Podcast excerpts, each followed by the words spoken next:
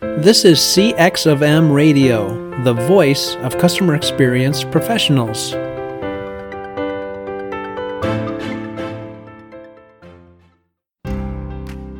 Welcome to People Talk. People Talk is about getting ahead at work, becoming a leader, establishing your personal brand, and motivating yourself and those around you. Hosted by Angela Hall, who has decades of experience working in the field of human resources, you can expect lively discussions about topics like workplace politics, dealing with difficult employees and clients, creating an inclusive workplace, and jumpstarting your career. Here's your host, Angela Hall. Hello, everyone, and welcome to People Talk. People Talk is where we talk about everything related to HR, career, balancing work and family. Today, I am thrilled. I have Professor Frank Dobbin, who is the Henry Ford II Professor of Social Sciences in the Department of Sociology at Harvard University. Um, Frank has a BA from Oberlin College and his PhD from Stanford. I can tell you that not only is Frank an amazing researcher and very well regarded. When I was talking about this topic, people were like, you got to get Frank Dobbin. He's just so easy to talk to and just an amazing person. So, thank you so much, Frank, for joining us today. And I would love to hear um, you talk, and, and, that's why I brought you on about um, your ideas about diversity training and how we can make organizations more equitable places. So thank you. Pleasure to be here. I'm also a, big fan of your work, so it's very nice Aww. to talk to you. Thank you. Um, thanks for having me. Uh, for the last about 20 years, my main collaborator and I, Alexandra Kalev, who's at Tel Aviv University in sociology, we have been trying to understand the effects of different kinds of corporate diversity programs by looking at data from about 850 companies over 30 years. And um, we match federal data from the Equal Employment Opportunity Commission that employers have to send in every year with our own retrospective survey data where we're tracking what kinds of interventions companies have over time like the years in which they had diversity training and the years in which it was mandatory, or the years in which they have flexible scheduling programs and the years in which they have mentoring programs for everybody. So we put these two sources of data together and we can get a pretty good picture with tens of thousands of observations of uh, a, corporation uh, in a particular year across these 800 or so companies, we can get a pretty good picture of what kinds of interventions lead to increases in diversity. So what we're usually looking at is what moves the needle on managerial diversity because that's the that's the job category that has been the his, historically the hardest to diversify. And I'll say um, we've written quite a bit about this. We're now trying to finish a book on it, and the big picture is that as executives and as um, uh, leaders of corporations see it, the problem is in the heads of individual managers. The problem is really with individual level bias and discrimination. And so a lot of the practices that have come to be popular are practices that address or try to address managerial bias and bad behavior, discriminatory behavior. So under that umbrella, I would include most kinds of diversity training that are often designed to make managers aware that they're biased. Since the late 1960s, federal agencies and corporations have been doing diversity training that is anti-bias training. They've done it in somewhat different ways, but the whole idea is to get people to stand back and realize, oh, I am biased, so I have to watch myself. And that is a very appealing approach to trying to, to change the workplace, in part because you can do it in a very um, one shot kind of way. You can offer people this thing. You don't have to change how you hire people, how you promote them, how you mentor them. You don't have to change how meetings operate. You don't have to you don't have to change what the structure of the work groups is. You just kind of do that as a one-shot deal once once a year, and with some hope that people will change their behavior, their discriminatory behavior, because they realize they realize that they're biased. But our research shows that that mostly doesn't work. The typical diversity training um, intervention doesn't lead to increases in managerial diversity, and that's mostly because you can't change bias. You can't, in an hour or in a day, change the stereotypes people hold in their heads. You can, and you uh, in particular can't change them permanently. So that general approach just hasn't been very successful. Um, so I have a couple things to say about diversity um, uh, about equal about civil rights grievance procedures and about um, uh, the rules that uh, HR departments put in to prevent managers from acting on discrimination.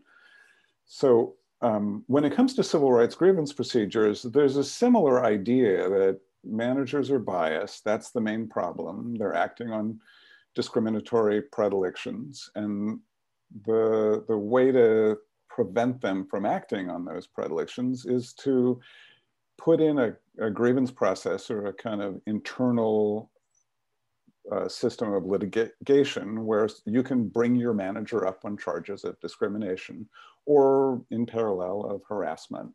Usually they're separate processes. Um, we, we find that companies that, that after companies put these in, they mostly see pretty significant decreases in managerial diversity, in part because grievance procedures don't really address problems. And that's for several reasons, but the main reason being people don't file complaints against their bosses because they know that for the most part, that just means they're going to have to leave their job. Um, so uh, bosses generally aren't afraid of grievance procedures. And when somebody does file a complaint, there are many long-term studies of the effects of filing a grievance on your against your boss. And most people lose their job. They end up worse off than they started. And it's often due to retaliation, sometimes retaliation from their manager, who of course is not going to be happy that somebody has filed a complaint against them. And sometimes it's retaliation from their coworkers, so the friends of the boss, or the other people who work for the boss who are worried that if they appear to be on your side, they'll also, they're also at risk of losing their job. Frank, I have a question. Have you uh-huh. seen um, or has your uh, have any of your studies borne out just the emotional toll of going through a grievance type of practice, the length of time, and in that contributes to people's dissatisfaction as well. Have you seen that?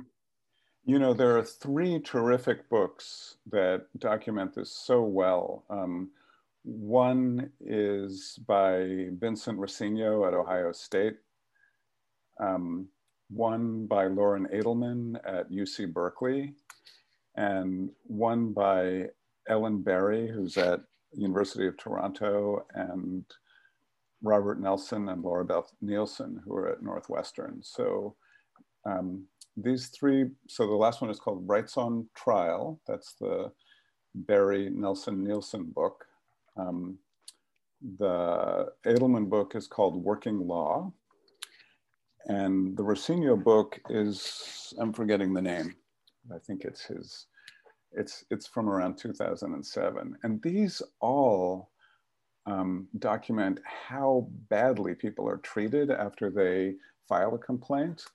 And the, the, the, some of the stories in these books are just harrowing. Um, you see people who, who faced real serious on the work, on the job sexual harassment from their managers tried to deal with it behind the scenes, um, eventually lodged a complaint, and are just sum summarily fired or um, they face very serious retaliation um, on the floor. Sometimes the, the behavior continues, the harassment or assault continues.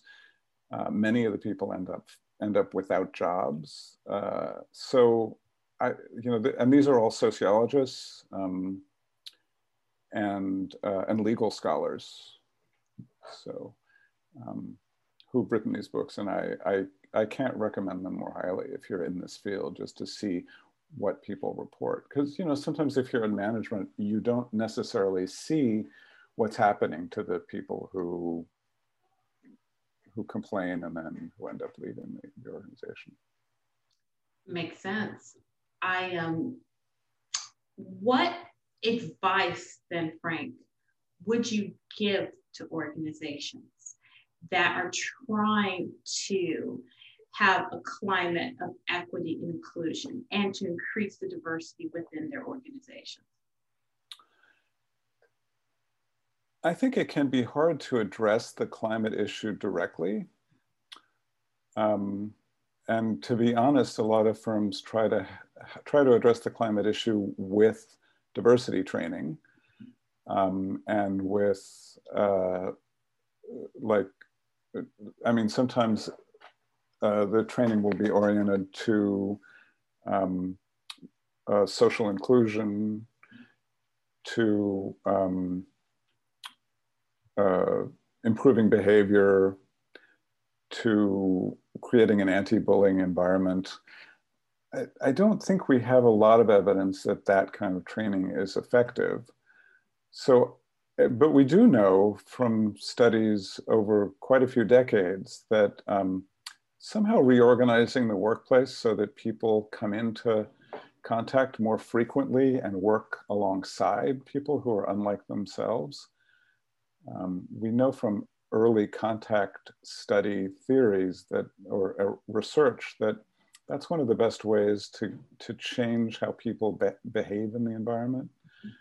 And so I'm, I'm a fan of trying to change how the work, how the organization of work uh, happens. So my, my colleague Alexandra Kalev, for example, has, a, has an interesting study looking at rotational training for managers and self-managed work teams. So both of these things, so well, let me back up. The problem in many organizations is that the organization is diverse, but the work group isn't diverse. So you may be in an organization that's 50% female and 50% uh, male, 20% African American, 10% Hispanic, 70% white. But if you're a Hispanic woman, you're probably working with other Hispanic women because jobs are so highly segregated. If you're a white man, chances are you're working mostly with other white men. And so while it looks like the organization is diverse, you individuals may not really be interacting or working directly alongside people from other groups. So um, uh, Sandra's study of, of self-managed teams and of rotational training shows that when companies put these in, so what, a, well, what they do is they mix up who people work with. So in rotational training, if you're if you eventually want to become a manager, they'll put you in different departments for a month or two each. So when a when somebody who's heading toward a job in finance spends a month in HR or in marketing, they're going to encounter people unlike themselves. Most people who go into finance are white. In marketing, in HR, you're more likely to have people of color. So it, it that kind of training system, instead of just conventional training where you sit in the classroom and the company brings in trainers, um, that can mix up who you're exposed to and it can begin to change what the interaction patterns look like in a firm and can begin to break down boundaries between groups. Um, and self-managed teams, sort of the same thing. So a self-managed team might include some people from marketing, some people from finance, some people from product development, and those people are usually from different groups, or often they're from different groups.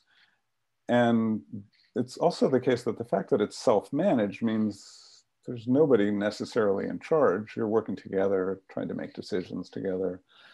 So people, because it's not so hierarchical, you begin to see the real skills of individual team members. They become clearer, I think, to everybody. So, I mean, that's that's my um, that's my take on how you could begin to change the culture.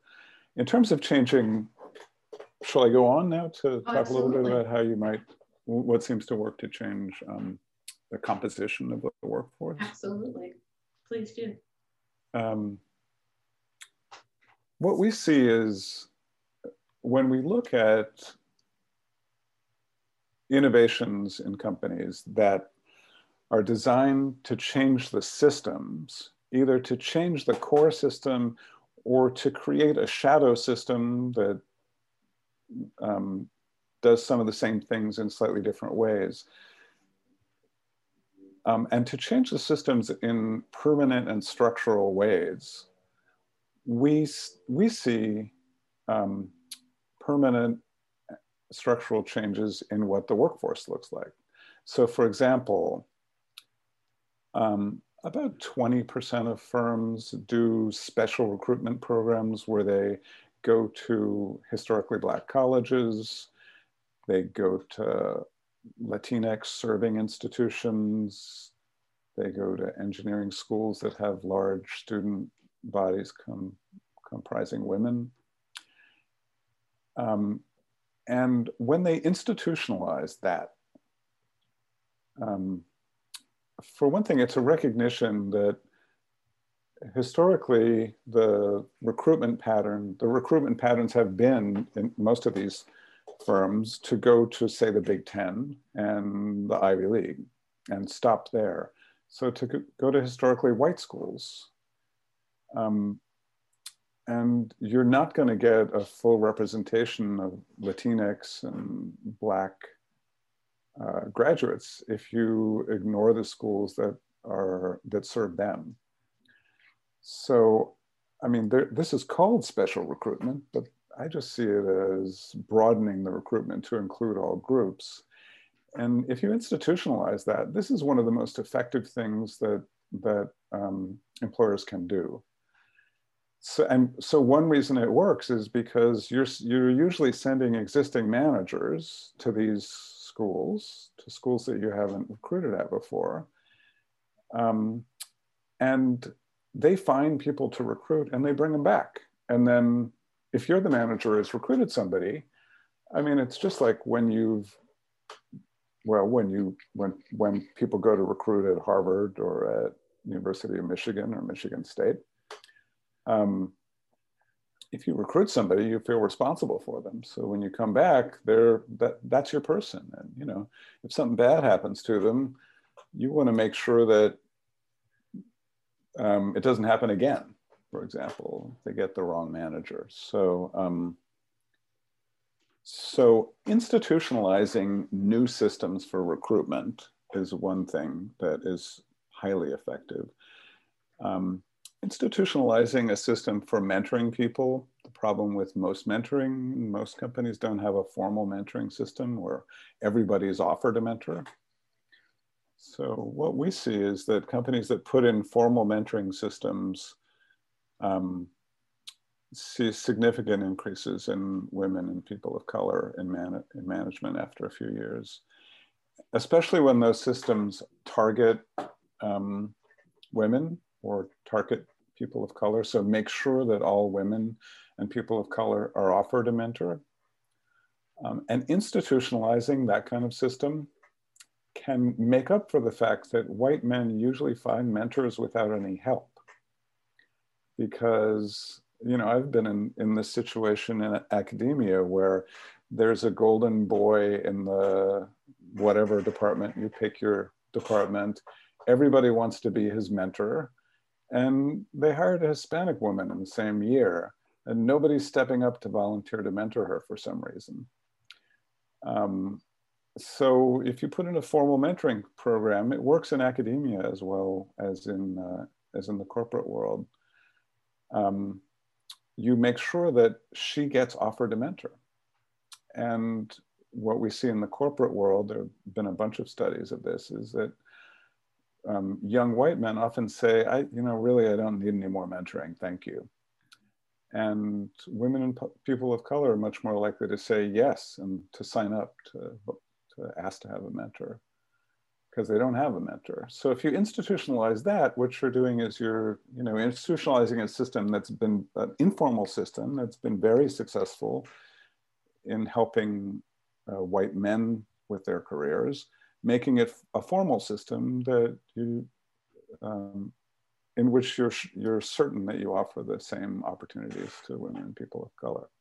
So I think, I think you get the idea. I mean, you need to, companies need to think about every kind of um, system they have and think about how they could expand it to be more inclusive and to make sure that all groups are included in the recruitment, in say internal training. Make sure that all groups get offered tr all training opportunities. Uh, make sure that all groups get offered mentors. Now different, you know, different industries need different things. Accounting is a little different from consulting, is a little different from manufacturing. So, and I'll just, I'll just mention one other innovation that's been very successful. Diversity councils have been very successful because what they do is they look at the data from HR that are in the HR information system on are we hiring enough African American men? Are we promoting enough Asian American women? They look at the data and then they they brainstorm for solutions that are specific to the firm and industry. So if you're consult in consulting, maybe the issue is that Asian American women are not getting the high profile clients and so they don't end up getting promoted because they don't have the track record and they haven't brought in the, the big bucks. So um, a, uh, a diversity council or task force can look at the numbers, brainstorm for solutions when they see a problem, when they see a bottleneck in the career system for a particular group, or they see a group is exiting at a, at a at a problematic rate. And then they can, uh, they can bring those solutions back to their departments. So I guess I would say, you know, companies need to try to change all of the systems to make them more inclusive, uh, but they also need to institutionalize some way to keep looking at where the problems are because you, you solve a problem this week, you're going to have another problem next week if you weren't recruiting enough Asian Americans because of where you are, and now you are recruiting enough, then you're going to have a retention problem. Or then you're going to have a, a um, promotion problem among uh, mothers with who have two children, for example. So just looking at the data and kind of trying to institutionalize the process of revolutionizing systems or rethinking systems, I think is, is one of the most important things you can do. Everything I've been talking about in this segment has huge positive effects on managerial diversity. And some of the things are not even very expensive to do. I have one last question for you, Frank. This is such a fascinating conversation. 2020, 2021. Wow, what a year.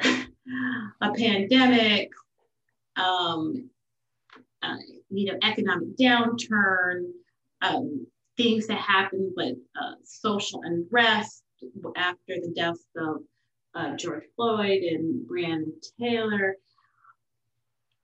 People who are looking at issues of equity and inclusion have thought, have been scared that maybe all of this attention toward diversity, equity, inclu- inclusion is a moment, not a movement. So I know you talked about ways of institutionalizing, way of routinizing types of behavior so that these things have become a, a permanent type of structure within the organization. Do you feel that organizations are shifting um, toward DEI work because they see the value in it? Or do you think that it's performative in the sense that you're trying to put on a show? Or do you think legal compliance is their um, driving force for wanting to do this? And if it's one of the, if it's like the latter two, performative or legal uh, compliance, do you feel that these ways of institutionalizing things will make it more embedded within the culture so that it's sustainable? I know that was a long question, so I apologize. That was that was a lot of questions, but I'll try to. I was thinking two, but then I thought maybe there are four questions there. But um, well, uh, it's interesting to think about legal compliance. Let me try to tackle that first and, and take that off the table. Um, there was a lot of action last year um, in firms. Firms did a lot of soul searching because of the Black Lives Matter, the resurgence of the Black Lives Matter movement. Um, and uh, uh, that was happening in a context of very low enforcement activity. Mm-hmm. And it was looking like Trump would be reelected.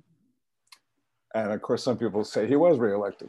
I don't, I don't hold with those people, but it was looking like he was going to be reelected. And it, and if he had been reelected, it's clear that the enforcement activity would would remain very low. So I don't think that companies were particularly afraid of litigation. And I have to say, the big picture is that because of various um, federal court decisions, it is harder to sue somebody for discrimination than it used to be. Mm-hmm. And it's very hard to get a class action um, certified, which is usually the basis for any large suit. There haven't been a lot, a lot of large federal judgments lately. So I, I honestly don't think that litigation is what worries companies. I think it's, it's bad press. And, you know, we saw with Sephora and Starbucks that you know you can get some pretty bad press for one or two egregious but nonetheless rare incidents or it's hard to know how rare they are but you can get a lot of bad, bad press for one or two things so i do i think that it may be performative in some cases because and i say that in part because what organization didn't come out with a statement in favor of Black Lives Matter. Mm-hmm. And some of the organizations, you know, you look at like, you know, Amazon was very, very quick to come out. I mean, their, their treatment of workers is arguably not what it might be. You know, they're not famous for and worker rights, including right to unionization. I mean, they're, they're, they're so um, that makes it that makes it look performative. So, but to answer your final question, I do think indeed that um, if organizations institutionalize changes by changing their systems for hiring, for training, for mentoring, and also for rethinking the, the personnel system and the career system through a diversity council that's institutionalized. I do think that that's a way to institutionalize change. You know, people have been saying, ah, this is a moment, it may not last it feels bigger than that, but it's felt bigger than that before. And I just just think back to the Me Too movement. You're right. I mean, uh, a couple of years ago, it felt like everything about harassment in the workplace would change. I mean, I it's not clear to me that much has changed, but it's also pretty clear that we're not really talking about that right now. You're right. And um, I would worry that that'll happen again um, that'll happen with this with this movement.